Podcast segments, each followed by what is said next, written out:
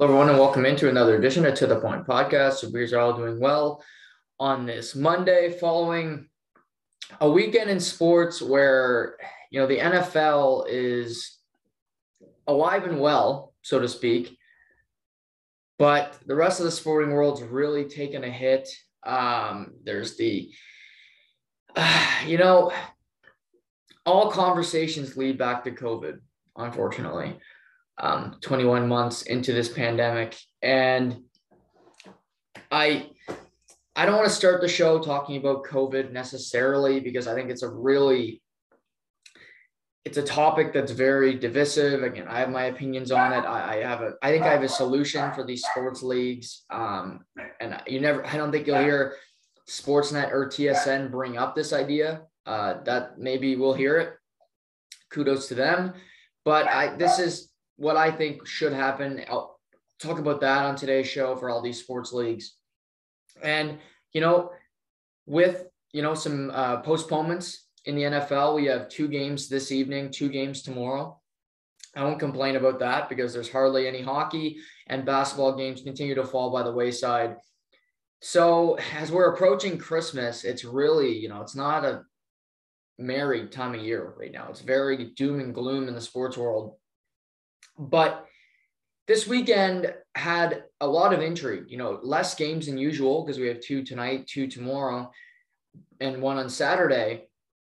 But I think the top story at this hour is a lot of teams staying alive in the playoff hunt. For me, anyway, it would be the Pittsburgh Steelers beating the Tennessee Titans, the uh, New Orleans Saints defeating the Tampa Bay Buccaneers. It's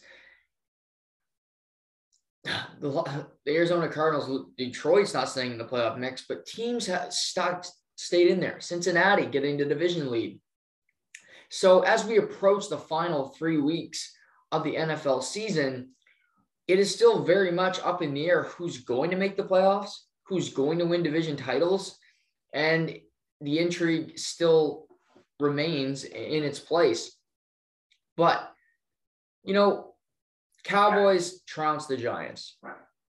No surprise there. Bills crush the Panthers.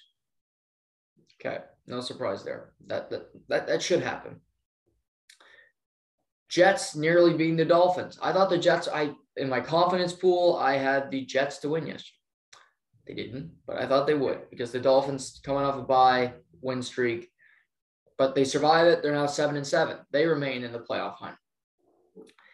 But I I look at the, the Saints Buccaneers game, and you know the spread was 11 and a half.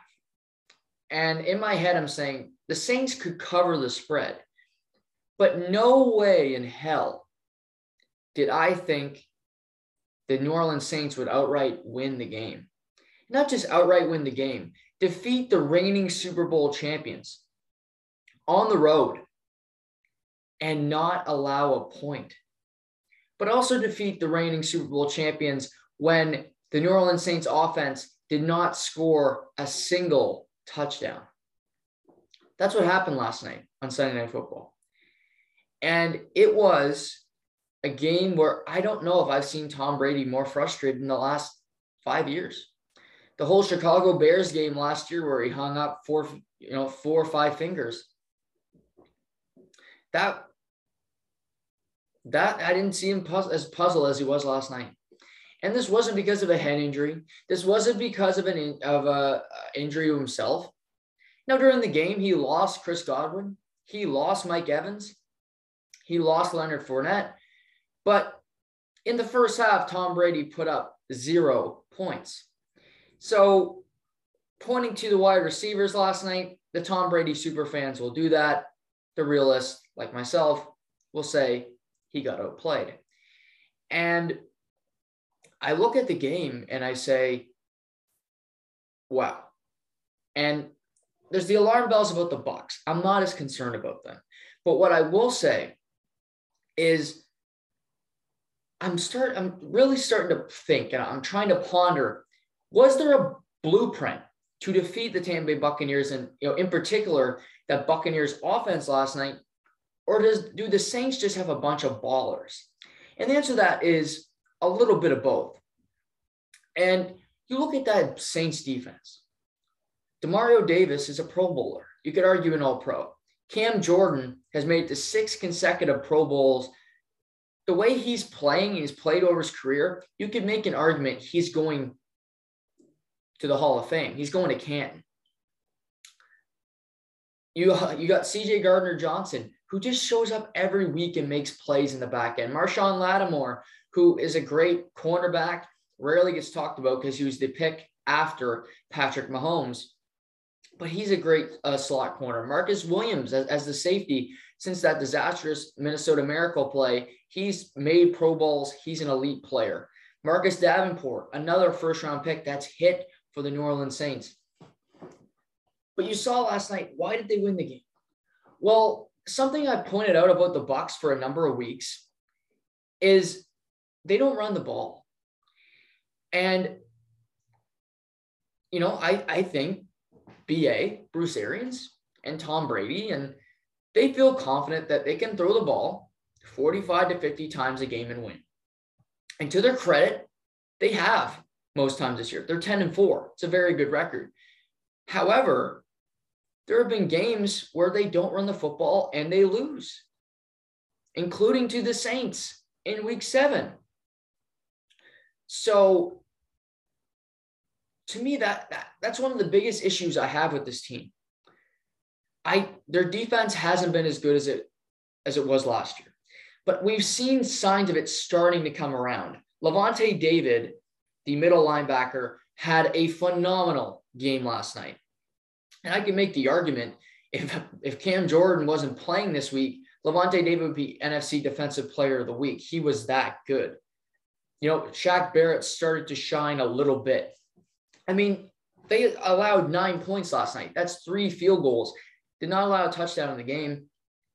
They played a solid game against the Bills, in particular in the first half. But so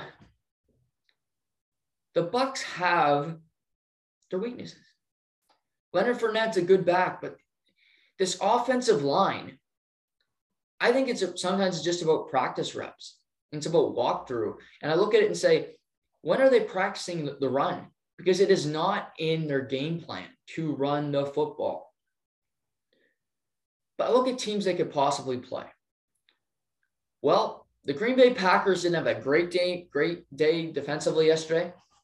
And I'll talk about them in a minute. But they're still without Jaire Alexander, their best corner. They're still without Za'Darius Smith, their best pass rusher. Their offensive line is battered. So they're not exactly at full strength, if that's the argument, but they do have good players on that defense. That could potentially cause them some problems. I don't think it's as good as New Orleans, but New Orleans doesn't have number 12 at quarterback either. And I'm not talking about Tom Brady in this instance. Then I go to a team like the Dallas Cowboys. And Dallas is kind of the polar opposite of the Tampa Bay Buccaneers in that, excuse me, Dallas has a defense that I consider elite to very good. They have special players. Micah Parsons, uh, Demarcus Lawrence, Randy Gregory, Trevon Diggs. These guys make big plays. And like the Saints, I just pointed out three to four names. You need those guys that jump off the page, that make big plays in big games. Well, we've seen that from these Cowboys all year long. And contrasting them to the Bucs, who have a great offense week after, you know, week after week, excluding last night, the Cowboys offense since since Dak's calf injury, since that new uh, New England game where they walked it off, it has been very pedestrian. They're averaging 22 points a game. That's not good. Dak Prescott looks out of sorts. He's missing wide open throws. He looks a little timid in the pocket. Their running game is not as dynamic as it once was.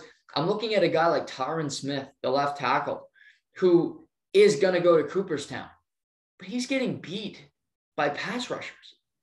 He's getting holding calls. That was foreign.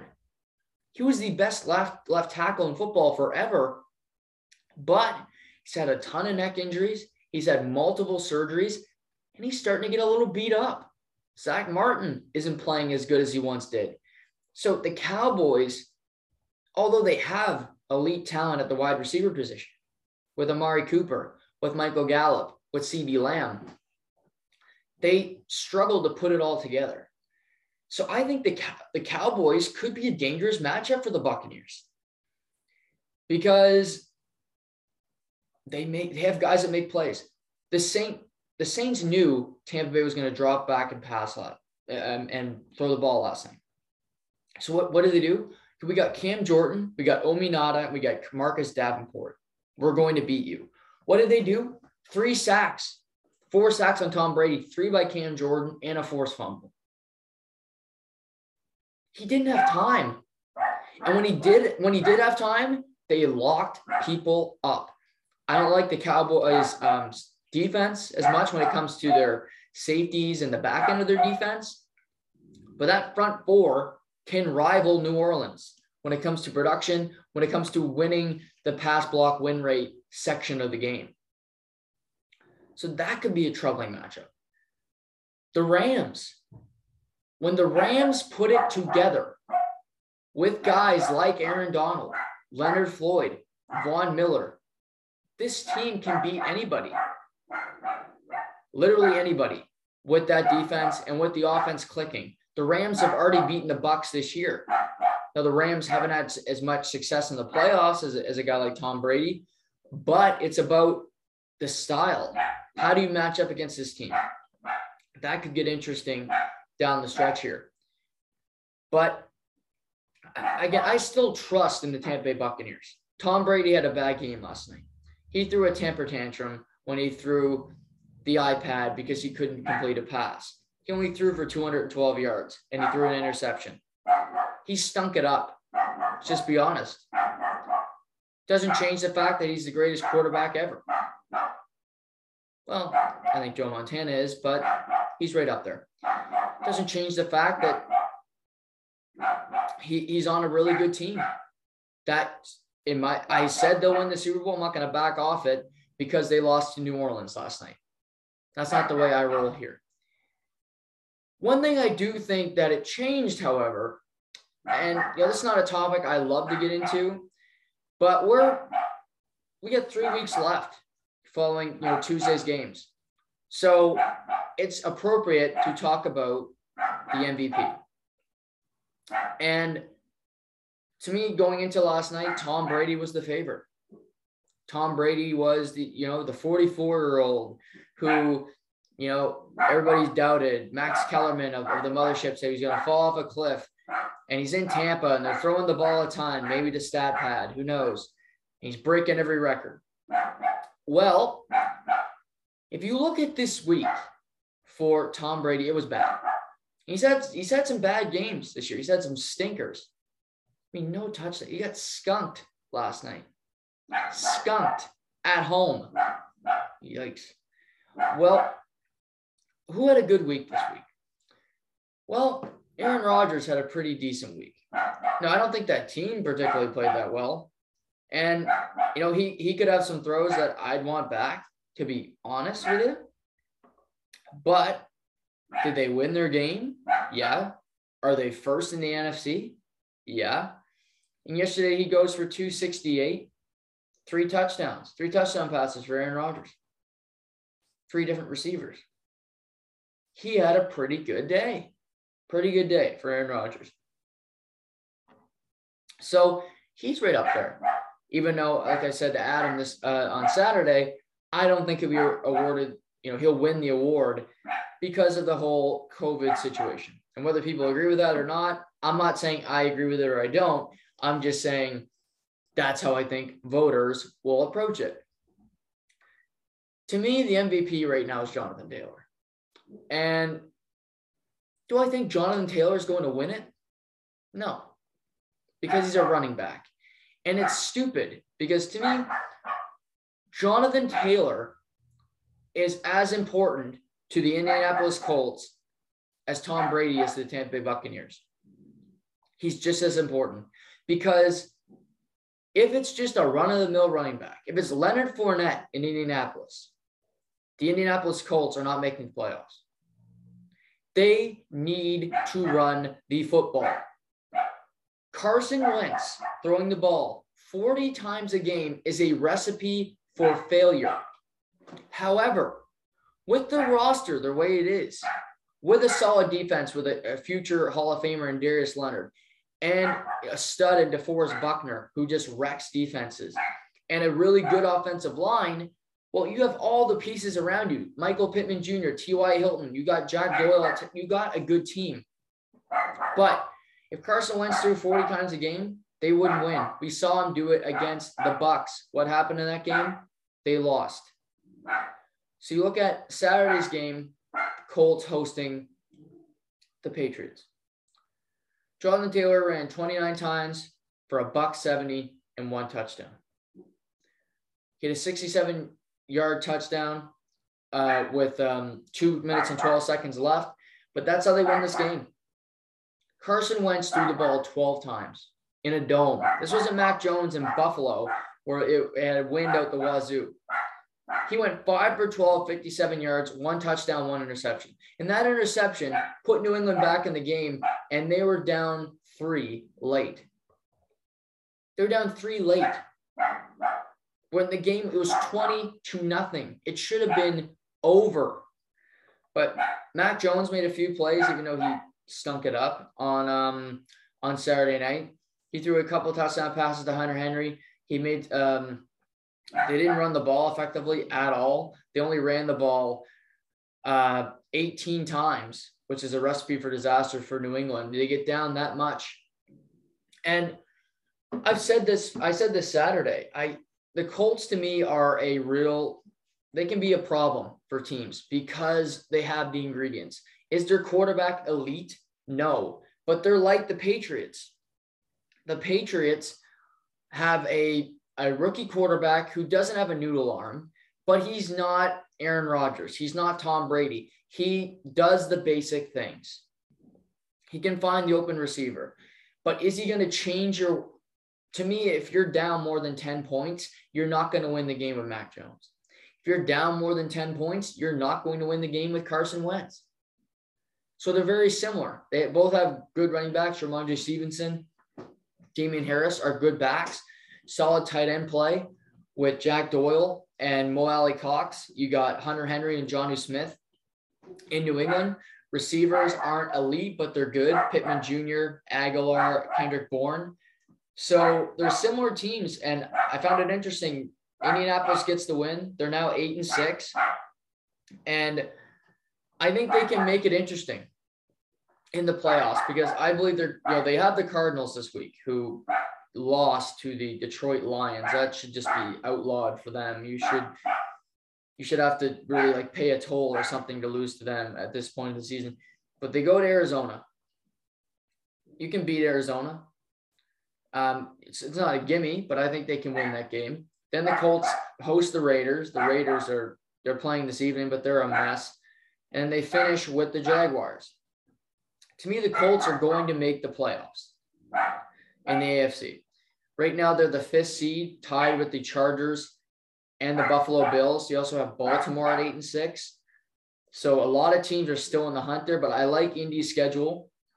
If you look at Buffalo, they have New England this weekend.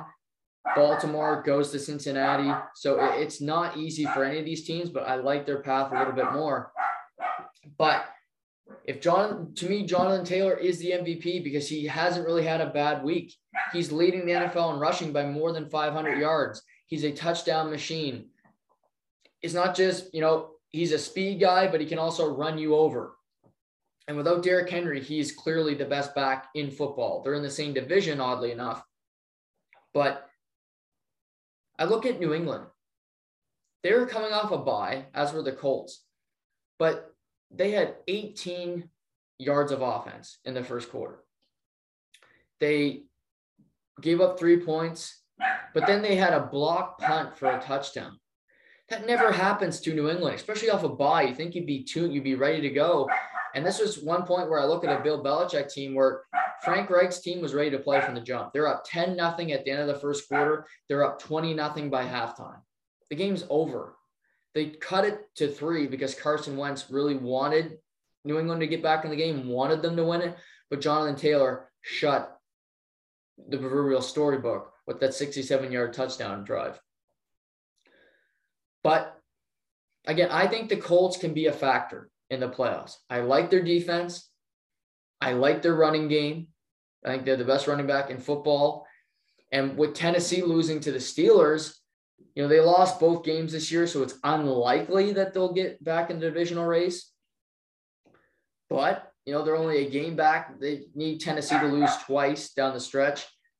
Tennessee, you'll see what they have. They have the 49ers at home on Thursday. It's no gimme. 49ers are playing really, really well. Uh, then the Titans host the Dolphins. Who knows? And they finish with the Houston Texans. So it's not a most difficult schedule, but it's also not a gimme schedule for a team that's not exactly look like world beaters this season in in the um, in the Tennessee Titans. So what happens there. But I think Jonathan Taylor, I think the Indianapolis Colts can be a factor come playoff time. Now, I forgot to mention this off the top. This is some breaking news today, just just before we went live. But the Tampa Bay Buccaneers lost in the game last night. They lost Mike Evans in the second quarter. They lost Chris Godwin in the second quarter, and they lost Leonard Fournette in the third quarter. And they all left the game, did not return. It was said last night that, or said earlier today that Chris Godwin was going to miss the rest of the regular season with a and with a MCL injury. Well, it was just we just found out that it was not an MCL injury, and it's worse than they actually think. He tore his ACL. So Chris Godwin, the leading receiver for the Tampa Bay Buccaneers, I think Tom Brady's most reliable receiver, is out for the remainder of the season. He had 98 receptions on the year. Fantastic. He had a thousand. He had 1,103 receiving yards, which is fifth in the NFL, behind only Tyreek Hill, Davante Adams, Justin Jefferson, and Cooper Kupp. So pretty elite group there. Um, and just a tough blow. Mike Evans should be okay. They say uh, Leonard Fournette will be back, but losing him for the season is a big blow because now you look at you look at it. Okay, they got Mike Evans. Hopefully he's healthy. He's he's an elite guy. He's more of an end zone guy for Brady. He's not exactly you know down in down out that he throws it to him, but he's great. He's a you know he's a Pro Bowler. Gronk had a had a rough night last night. You know, he dropped about three passes, but normally he's sure-handed. He'll bounce back. You know he will. But you look, okay, after that, well, Scotty Miller, Scotty Miller is a deep threat. He's in for a couple plays a game. He's not, you can't have him out there every play. Darden's a special teamer, same type of player as Scotty Miller. Tyler Johnson, I don't see a connection there. So we got a hope for for for the Bucs. I think is that Breshad Perriman who had the game-winning play against the Bills, can come back off the COVID list and play and play some meaningful football for you. Make some plays. Because I look around the lineup and I don't see a guy that Tom Brady is going to trust more than he trusts Breshad Perriman at this point, which is strange to say because Perriman's been on Baltimore, he's been on Detroit, he's bounced around. He was on New England briefly. He's played on a lot of different teams, but it looks like Brady has a little bit of a connection with him, and that might be the ticket for for Tampa Bay to have some long term success because Chris Godwin's going going out is a big blow, but it's something they can manage. You know, I think I think they can manage it. Antonio Brown is coming back after being suspended for lying about his vaccination status. So we'll see where that goes. But I do think that Tampa Bay will be okay when it comes to their, you know, when it comes to their pass game and receiving targets. Um, the NFC, I mentioned the Packers uh, off the top. Uh, Aaron Rodgers, another pretty solid game for him. Um, you know, just you know, finding guys open. You know, but uh, the Baltimore did make it tough late. You know, they they they made some good plays, and really the bigger story from that game was not how it ended because I agreed with the play. We'll go over that in a minute.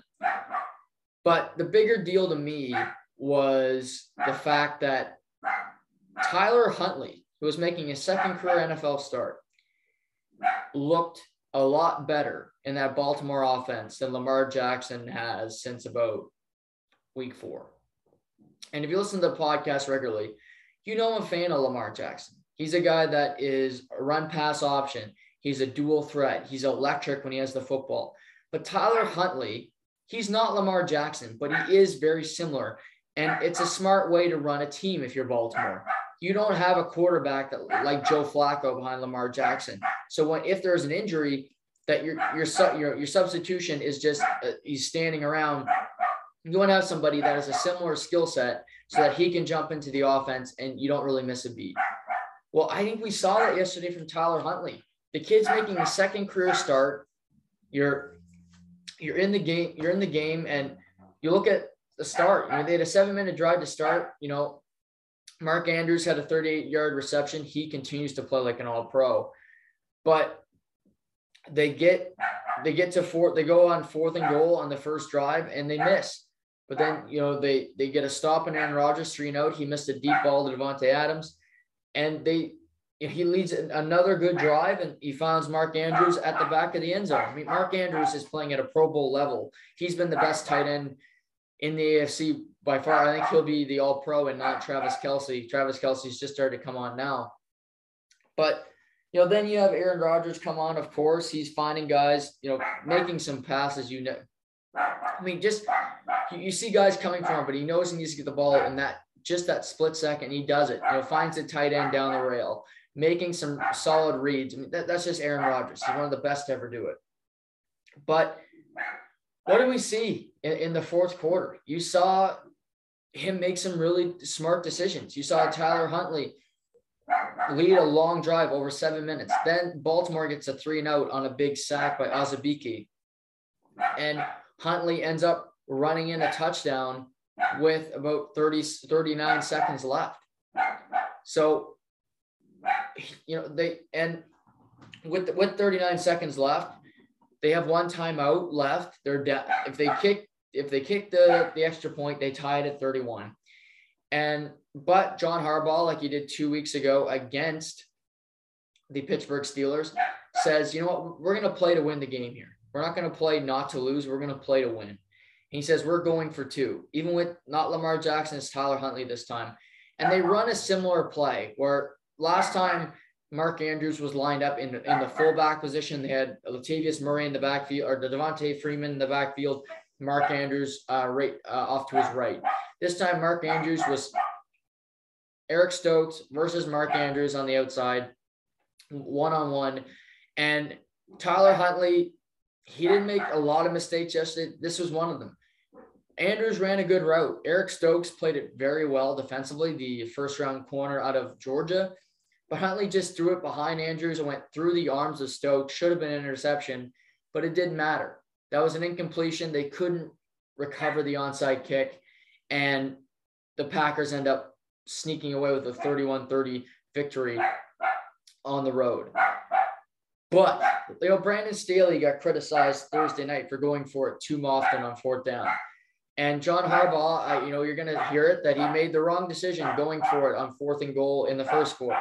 He made a mistake going for the two point conversion yesterday. Well, all I know is in overtime, if the Green Bay wins that toss, they're winning the game. Aaron Rodgers is driving that ball down the field. He'll, he'll throw it to Davante Adams every time. And I trust him to win that game. And I think John Harbaugh said, okay, I'm not playing against Carson Wentz here. I'm not going up against Joe Flacco as the opposing quarterback. I got Aaron Rodgers, who tied Brett Favre in the game with his 442nd passing touchdown as a Packer, which ties the all time record. You know, I'm playing against this guy. We shouldn't be in this game. We don't have any corners. Marcus Peters, you know, I got to play Averett out here. Marcus Peters is out. My all pro Marlon Humphrey is out. LJ Fort, Chuck Clark's on the COVID list. We have no secondary, but yet we're down by a point with 29 seconds remaining. Let's win this bleeping ball game. And I will never criticize a coach for playing to win and playing not to lose. Now, of course, hindsight's 2020, but I agree with the decision and it didn't work twice this year. You could make the argument, maybe change up the play call, but to Greg Roman's defense, to John Harbaugh's defense, Who does Baltimore have as a receiver that you trust to make that catch? Other than Mark Andrews, I trust no one on that team. Hollywood Brown's an electric player, but in those big moments, in those touchdown grabs, he has chicken for hands. He's went to Dixie Lee before the game. He is lathered in sauce, and he is not catching that ball. Rashod Bateman's a rookie. He doesn't have connection with either guy. You throw it to a running back, you have two old running backs that are not going to break a tackle on that play. It's Mark Andrews. It's Mark Andrews or bust.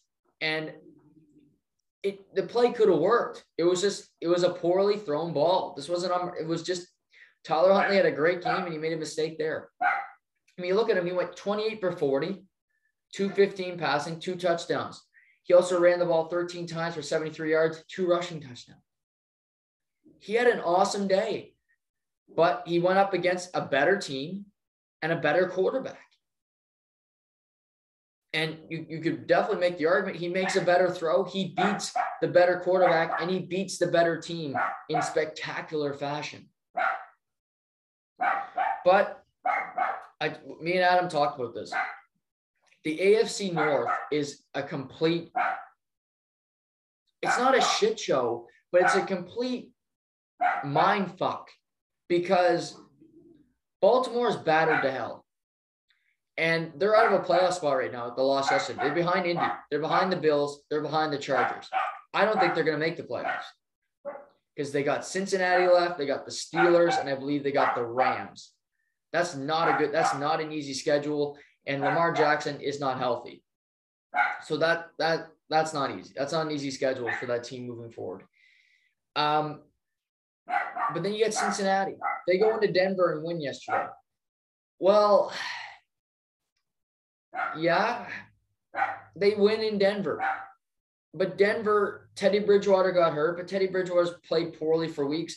In comes Drew Lock, and Drew Lock did Drew Lock things on a fourth down with, with nine seconds left. He threw the ball 30 feet out of bounds. I don't know who he was aiming for, the mascot or a cute cheerleader. Clearly wasn't looking for Jerry Jeudy down the rope. Jerry Jeudy, a first round pick wide receiver who didn't have a catch yesterday. Poor Jerry Jeudy. He was so good at Alabama. Still think he's pretty good. But he hasn't had a fucking quarterback since he got to the NFL. Drew Lock, Brett Rypien, Teddy Bridgewater. Come on, man. But Cincinnati, okay, you, you win 15 to 10.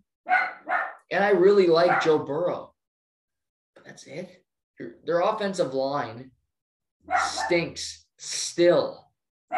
Joe Burrow's been sacked the most times in the NFL, 48. He also got sacked the most times in the NFL last year prior to his injury, where, where he tore his ACL, MCL, and LCL. They still haven't upgraded that. They might win this division with the worst offensive line of any team that makes the playoffs by a quarter mile. You look, they got the same record as the Chargers. The Chargers have Rashawn Slater, who is a rookie, but he might win Offensive Rookie of the Year. He might make a Pro Bowl as a rookie. They have he has Corey Linsley in front of him, who's the who's a Pro Bowler. That's what he's that's what he's got to deal with. Joe Burrow's got no he's got no help that offensive line. But Cincinnati wins. And the crazy thing, and I said this Saturday, I wouldn't be surprised if the Steelers beat the Titans. And they did. The Steelers just stay, you know, boom, you know, the witch should be dead in Pittsburgh. This team shouldn't be winning. Big Ben played terrible yesterday. His offensive line is terrible. They don't block nothing. They are incompetent. They can't they can't protect Ben and they can't block to run the football. That means you're just you stink. You stink. But how did they win this game, you might ask? And boy, what a game this was. So 916 left. At this point, the Steelers had six points off two Tennessee fumbles. So six points. But then you got 916 left. Alex Okorafor tips a pass at the line of scrimmage, intercepted by Joe Schobert. That leads to three points. So that's nine points off turnovers for the game. But they're not scoring touchdowns, but they are still getting points. So they that the three point drive. The next play, poor handoff between Tannehill and D'Onta Foreman. Balls on the ground, fumble recovered by Pittsburgh, which leads to another three points. That's 12 points off turnovers, but no touchdowns. None. Four, four turnovers in the game only leads to 12 points. That's some really good defense from Tennessee, which they do have. And also, Pittsburgh on offense is two for 11 on third down. Two for 11.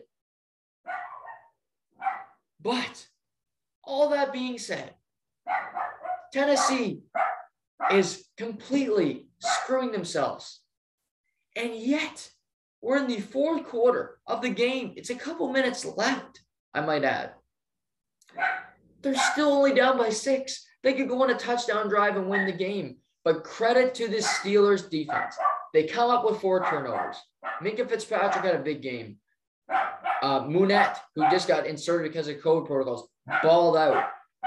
And on a fourth down, fourth and seven, throws the ball to Westbrook uh, Ikhine or Ikeen.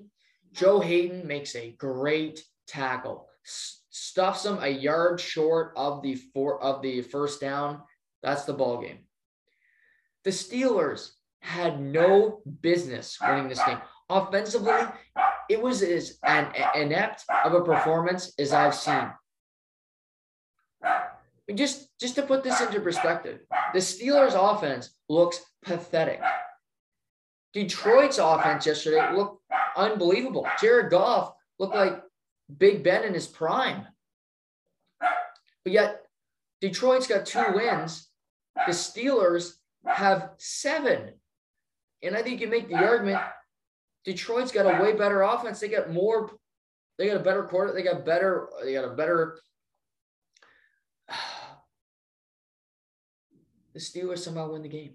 So the NFC North, who's going to win? I don't know. I really don't. I don't think Baltimore's making the playoffs. Went through their schedule earlier. It's tough. Cincinnati, they finished with Pittsburgh, and they got the Rams in between. I could see them losing all three games. Cincinnati needs to have a game offensively where they look good, but I could see them Baltimore losing their last three games, no matter who's at quarterback to finish this season.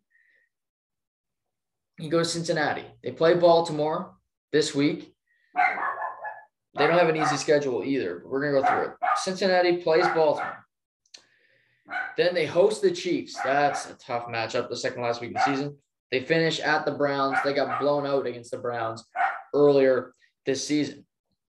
The Steelers, they go to Kansas City next week. Yikes. Then the Steelers go uh, host the Browns in the final Monday Night Football game of the year. So no gimme, and they finish against the, uh, the at the Ravens. So they don't have an easy. It's all tough, tough sledding. And then there's the X factor. The team playing today, the Cleveland Brownies. Well, the Cle- and this is where we got to get into the COVID conversation. So the NFL came out Friday and said, you know, the Cleveland Browns got way too many players on COVID protocol, and we can't have the game. We can't have the Eagles um, Washington football team game. We can't have Rams Seahawks. Okay. And their reasoning is there's too many players on the COVID list. Maybe by the time we get to these games, players will be eligible to come off. Totally fair. Sure. Yeah. Totally fair. You know, I'm being a little facetious here. But yeah, makes sense. Sure. I- I'm okay with the game coming up in about 55 minutes time. I'll watch it, six o'clock. What else am I going to watch? The news? Fuck no. So, but with that logic, they're saying, well, people will come off the COVID list. Yeah, we'll, we'll, we'll have some players. Baker Mayfield Jr. the third will be playing, right? Well, we've gotten to Monday. And it is Monday. It's still Monday. Yeah, it's dark outside. It's still Monday. Yeah. Well, we're here Monday, December 20th. Baker Mayfield, Case Keenum, number one and two quarterbacks on the depth chart, still are on the COVID list. They can't play tonight. So the logic behind pushing this game, the fact that the NFL would never admit this, but we don't want to see Nick Mullens, the former quarterback of the San Francisco 49ers. We don't want to see Nick Mullens play on NFL Network on a Saturday against Derek Carr. We want to see Baker Mayfield or even Case Keenum. We want to see some defensive guys like Grant Delpit who are out. Well, they had one player come off the COVID list today John Johnson III. Good safety. That's it. That's it. They pushed the game to Monday. And guys, and I credit KJ Wright, who had the balls to go on Twitter and bitch about them changing the game, which he had every right to, by the way. He complained about it. And he said, if this was us, there's no way the NFL would do this. And I actually agree with him because the Cleveland Browns get clicks, the Cleveland Browns get hype, and the Cleveland Browns playing on a solo stage before Monday Night Football, where tonight's Monday Night Football game is Vikings Bears. That's going to be the talk of the town tomorrow. On shows like Get Up, First Take, Undisputed. What are they going to talk about? The Cleveland Brownies. But now there's no Baker. And this is where the rubber meets the road. And this is what has to happen for every pro sports league. And for the people that are, you know, you when you get COVID, you got to sit down for 14 days. This is probably a good time for you to sign off because you're not going to like what I have to say, but I'm going to say it because I believe it's just the truth. And I'll start off by saying, I'm not a physician. I'm not a doctor. I'm not the smartest guy in the world, although I don't think I'm stupid. But we are almost two years into this pandemic. We have gone through quarantines, we've gone through shutdowns, we've gone through bubbles, all this different, whatever you want to call it. And what we've learned is that yes, it's serious, but at the same time, with you you got to move on with life. And people are going to get COVID, like athletes are going to get. We've seen it all all sports. But to me, there's one solution to this problem. And here, here it is for me. Any player who tests positive for COVID 19, but is asymptomatic or has mild symptoms and has a booster shot and has his two needles in the arm, his two jabs, should be eligible to play. This is how you this is how you keep your league going the health and safety people can bitch and complain about this, but this is how we have to move forward. The show must go on. And let's just get down to brass. This is about money, but it's also about entertainment. Canceling games pisses me off because what do I do? I come in here and talk about sports. What do I do every night? I watch sport. That's my life. Again, it sounds kind of pathetic, but that's that's what I do. And I, you can't just keep canceling games. You can't have players that should be able to play because they're not sick, but because some bleeping test says that they are COVID positive, like just get, to me, it's really simple. Okay, you want to make it a mandate, go get your, your booster. Great. And if you get it, We've been told forever go get your vaccines, go get now your booster, and you're going to get rewarded for it. Well, people that are, are not because, you know, I was I was told this the other day and I was corrected. And I was glad I was by my parents saying they never said if you got your vaccine, you never get COVID. Fair enough. That was wrong on my part when I was talking uh, to them and having a, a great conversation about it because they are more old school and they are more timid than me because I, I'm a reckless person. I'll fully admit that. But at the same time, if you get your vaccines, if you get your booster shot, and you and you get COVID and you have the same restrictions, if you have the same rules as the person that didn't, then what's the point of getting the vaccine in the first place? What's the point of getting the booster shot? And I'm sure the counterpoint to that would be, well, you're not going to die. Well, okay. But I'm healthy. I work out. Like to me, that's not the most prudent point that somebody can throw back at me because that that's gonna that's in one ear. That's half the way down the that's half a mile down the road. If we're if you're going to do what the government says and do what doctors have said, there people should be rewarded for that. And if you're going to shut down cities like New Brunswick might be shut down, you know, you look at Ontario right now people should be rewarded. And at least if you can't go to a bar, which I think is, or go to eat, which is ridiculous if you have the two shots and a booster, at least, at least allow them to watch sports on television. And you, can't do that right now. And athletes are going to get preferential treatment. I'm not going to stop. I don't care. Like I, I can sit home and watch sports for for multiple weeks and with a, with a shutdown. That won't that won't kill me as long as I have something on. If there's a shutdown and there's nothing again, that was that was one of the worst times of my life. It's so simple. Baker Mayfield should be starting tonight's game. He's got his booster and he's got his he's got two vaccines. Because he didn't pass his PCR test or whatever the bleep it is, eventually we just have to move forward. And to, that's just how simple it is to me. This is not two years ago. People that aren't going to get vaccinated, just aren't. And if they, if something bad happens to them, well, that's their choice. You get in a vehicle with a drunk driver, well, taking your life into your own hands. But when it comes to COVID, when it comes to how we move forward as a society. Athletes in every sport, like hockey, it's like it's death right now because players have it. Well, to me, it's quite simple. Go get go get your booster shot, and you can play games tomorrow.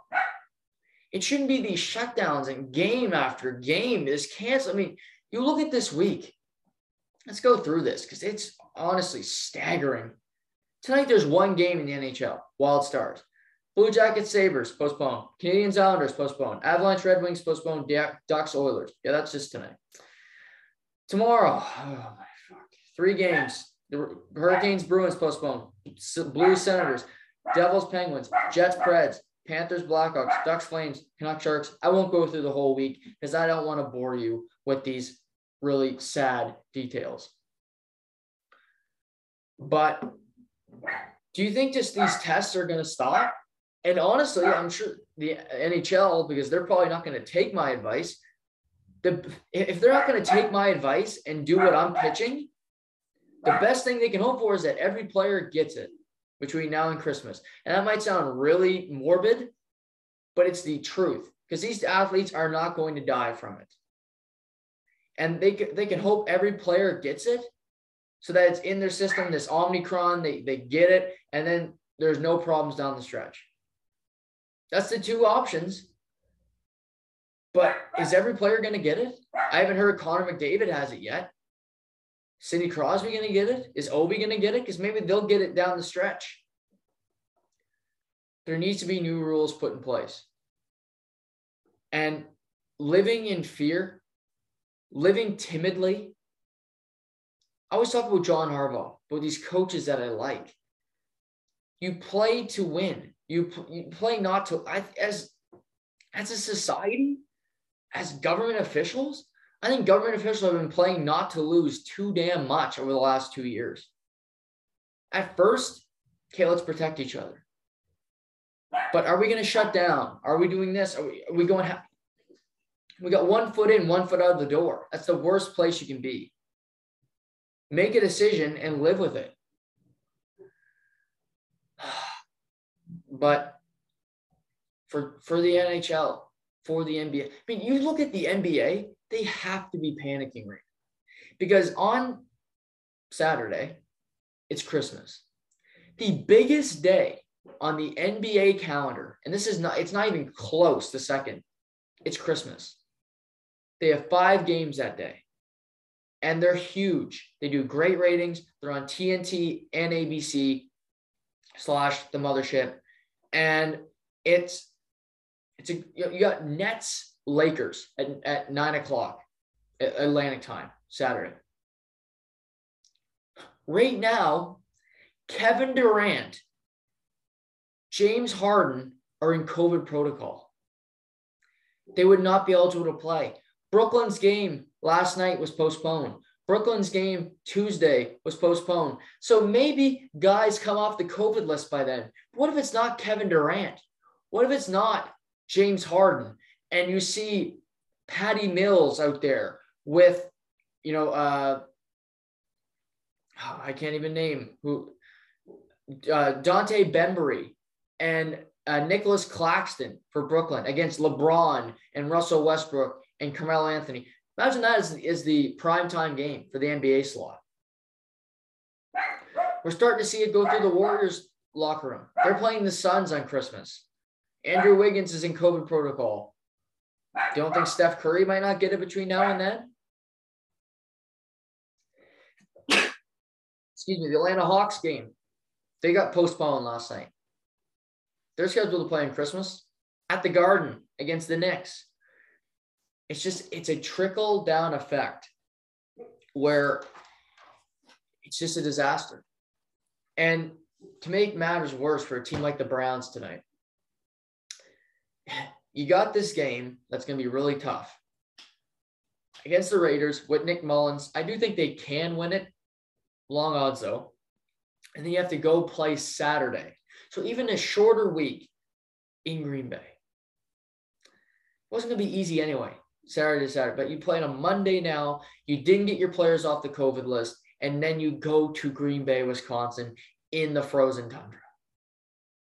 This doesn't seem fair. we want to talk about fairness. We want to talk about we're going to push the game back for the integrity of it. Okay. Okay. That's what you want to tell me. Sure. But this is going to keep happening, and there's going to be shutdowns. And we already seen Canada pull out of the Spengler Cup. I'm supposed to be going to the World Juniors. Mark Spector today says Canada's pre-tournament game is supposed is supposed to change from Wednesday to Thursday against the Russians. Yet the the crowd number, the attendance, just wait and see. Just wait and see. The event starts in five days, bro. Can people go or not? At least Ontario with their stupid rules said, yeah, nobody can come. Quebec, you know, in their communist regime up there. Yeah, no, we're closing the, you can't come anywhere near us. Ontario, you can't have a glass of water at a sporting event because you're going to spread malaria to everybody and their cousin. Uh, everybody's sick of it. And I get that. Everybody is. It's not just me. It's not just you. But when you have a platform to bitch, it's kind of fun. It's kind of fun. It's cathartic for me. And you might get sick of it, and I understand that. And I apologize because it's just a lot, you know. I, I get that. It's it, it's just it's COVID's just it's a web of bullshit. And I'm not saying I'm not saying it doesn't exist. I'm not saying I'm not I'm not Tucker Carlson but it's a web of just never ending bullshit where you got to jump through this hoop and this hoop to get to this hoop and we don't know and i don't i wouldn't want to be a government official right now So I can't say I can't crush them too much, but I can a little bit. And uh, I'll keep you guys up to date if I'm going to Alberta because um, so right now, I feel about 30% confident that I that I'm going. It's going down every day. Um, but I'll tell you what, if you want a podcast, this might be good content because I will be completely out of my mind. And I'll do a live one if this happens in my hotel room. If somehow they don't let us know what the attendance is to be, I fly out the 26th. My good buddy Sawyer was on the podcast last week. I'm only going because of him. He invited me. So thank you to him. But if we get out there, we're there. We're we're ready. We're getting ready to go. And then we hear, "Oh, sorry, uh, it's, uh, it's only half capacity. You didn't make the cut." That would be the most livid podcast you'd ever heard from me. I think I'd have to go like because I think it would be fun content. I don't really I, I, like to add a swear here and there to a podcast because I think it's authentic. I swear in my real life. Uh I'd say frequently, but I'd say often enough. There'd be a few curse words. There'd be more spit and chicklets than to the point, that's for sure. But um, you know, speaking of the World Juniors, it's gonna happen. The World Juniors are gonna are gonna be a go. I'd be shocked if it wasn't. Every country is over here now. I think it's just about attendance at this point. So I, I do feel confident in saying that there's going to be there's going to be a, a tournament. So I do feel good about that. Obviously, like I just mentioned, Canada withdrew from the Spengler Cup, which ups, which is upsetting to me because I'm a person that loves the Spengler Cup. I'm you know I I'm still gonna watch it with with the teams, but you know Canada's so well over the you know guys that can't play at the Olympics, can't make the NHL, go over there, and it's a it's a really special environment. Um, so I, I'm happy to to see you know just I'm I'm upset that they're not going, and I hope they can get back next season. Um, but uh, the uh, World Juniors just announced breaking news here. Team Canada has named defenseman Kaiden Guhle captain of, for the 2022 World Junior Hockey Championships with four Jake Neighbours and Cole Perfetti serving as alternates. Not a big surprise. Kaiden Guhle is one of the few returnees on this team. First round pick of the Montreal Canadiens. Big, strong player. Uh, he's going to play a big role on this team. And uh, just some information here. He's been practicing alongside Luca Cormier of New Brunswick. So it looks like Luca could be playing a big role in this tournament as well. But you know, he, he's going to be, if they're going to win the gold medal, Kaiden Guhle and Owen Power on the back end are going to be the reason why. You look at Perfetti on offense. He was been playing for the Manitoba Moose in the AHL all season. He's a guy that needs to start. He had an okay tournament last year. It needs to be a big tournament for him. Jake Neighbours uh, has played fantastic this year in his own right. You also have guys like Kent Johnson from Michigan who just arrived at uh, at the uh, at the event. Obviously, Owen Power. I'm excited to see him last year's first rounder. You got Shane Wright, who's projected to go first round this year, and then you got the 16 year old and Berard, uh, Bedard, sorry, Brian uh, Bryan Berard's son Brett is actually going to be playing for the Americans, the former uh, Montreal Canadian, Toronto Maple Leaf, uh, New York Islander. So, um, but yeah, good good selection by Canada. No surprise here. You know he's he's definitely the leader of the group. He you know he's been there before. He's done all that. Um, so good to see for for uh, Team Canada to make that announcement right now. Also, some breaking also some breaking news here. Uh, not a huge surprise, but New York Giants have shut down quarterback Daniel Jones for the remainder of the season because of his neck injury. He hasn't played in a number of weeks, um, and Mike Glennon has been the starting quarterback for the Giants. And the the New York Giants are really a pathetic football team. Um, they have no offensive identity. They fired they fired Jason Garrett. They're still terrible. They can't run the football effectively. They their wide receivers are pedestrian. You know, Darius Slayton, uh, Sterling Shepard's been injured all year. Kenny Golladay's been inconsistent. And I look at this team, they, they're going to go through a major, complete overhaul. To me, Daniel Jones is not going to be back as the Giants quarter. I think he's played his last game as a Giant. I don't think they're going to pick up his option. He'll be a free agent, and they're going to have to chew on the fact that they drafted him sixth overall. and it didn't work out. I expect Dave Gettleman to be fired. And if you're bringing in a new GM, I don't know why the hell you'd want Joe Judge as your head coach. I don't know what he's shown so far to prove that he is a, is a head coach for that matter. But I don't, you know, if you're gonna fire one, you might as well fire the other because Joe Judge, uh, again, he's done nothing for me. He thinks he's Bill Belichick and he's won nothing in this league. So I would move on from Joe Judge as well. But he'll be gone. I expect Saquon Barkley to be gone from this team and he's always injured. I think he'll want a fresh start, but it just it's never worked out. It took him second overall, and it's been a disaster. Always injured. I, I never liked his style. He's a home run back where he'll get a 67 yard run on one run, and then the rest of the game he'll have 10 carries for 20 yards. He's just not a guy that's consistent, you know, down for down back that's going to give you productivity every single time. But you know, the speaking of the Giants, this week on the podcast, I'm going to be playing a little game, and that game is going to be set or reset. And what basically, I'm going to go through the teams in the NFL and talk about if they are set at quarterback moving forward or if they need a complete overhaul, if they need a reset at that position, and also dive into the you know how they're approaching that team.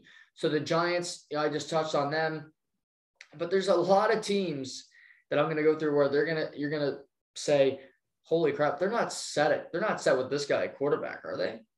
And we'll go through that. You know, we'll go through it with the teams like this. We'll go through every team. Obviously, you got your easy ones with the Bucs, but you have a team like the Packers who could win the Super Bowl. Are they set at quarterback? Well, I'm sure they'd love to have Aaron Rodgers back, but is he does he want to return to the Green Bay Packers? That's still up in the air. That's still not determined. So we, you know, there's a lot to dive into there, a lot to be discussed. So um, that, that that's going to happen this week, and obviously we'll talk about uh, you know, the year in review. We'll talk about some different things this week as we head into head into Christmas. Um, NHL games that are happening. We'll talk about. I'll be talking with Seamus this week. We'll preview. Uh, ben Murray will be on later in the week. We'll preview Week 16 in the NFL. It kicks off Thursday with the Titans and 49ers. So that should be fun. Um, but yeah, you know, a lot, some college bowl games this weekend. Um, we uh, watched some football, a lot of football on a lot of football and college basketball on Saturday. Uh, hung out with Matt Wright, who's a frequent uh, guest on the podcast. It, again, college college basketball on a Saturday. I loved it. Watched some BYU football. You know, bowl season is upon us. You got Old Dominion and Tulsa today after this podcast. Plan to throw that on for a while, and that's just the way it is. But this week, look at the sports calendar. You got two football games tomorrow, include and two college football bowl games. Only three NHL games, a few scheduled NBA games at this point, but who knows if they'll stick by then. You have a bowl game Wednesday, Missouri Army. Uh, you got two bowl games on Thursday. You have one on Christmas Eve, which I've been stoked about, as I like to talk about. And but we'll, we'll the sports world uh, in state of flux. There's no cross, you know, cr- cross country games until the new year when it comes to the NHL. Uh, you know, no, so no Canadian team is playing a game this week. So ratings on Sportsnet TSN will be taking a major, major dive, and they got to hope that the World Juniors can start up so they can put some content on their networks. But Tonight we got Browns against the Raiders. We got Vikings Bears in the uh, the game of the mothership following, and you know we'll, we'll talk we'll touch on those games tomorrow. We'll touch on any other news in the sports world. We'll also preview Rams, Seahawks, and Eagles, uh, Washington football team. We'll talk about different COVID updates. If Kyle Allen is going to be available, if Taylor Heinicke's off the COVID list. So we'll give you some uh, game and some player updates before kickoff tomorrow night. So we'll be back tomorrow. I'll be podcasting with Seamus tomorrow night as well about the uh, uh, third and fourth last episodes of Breaking Bad. But as always, thanks for hanging out with me. Uh, as, uh, great chat today. Um, have a great night, everybody, and we'll talk soon.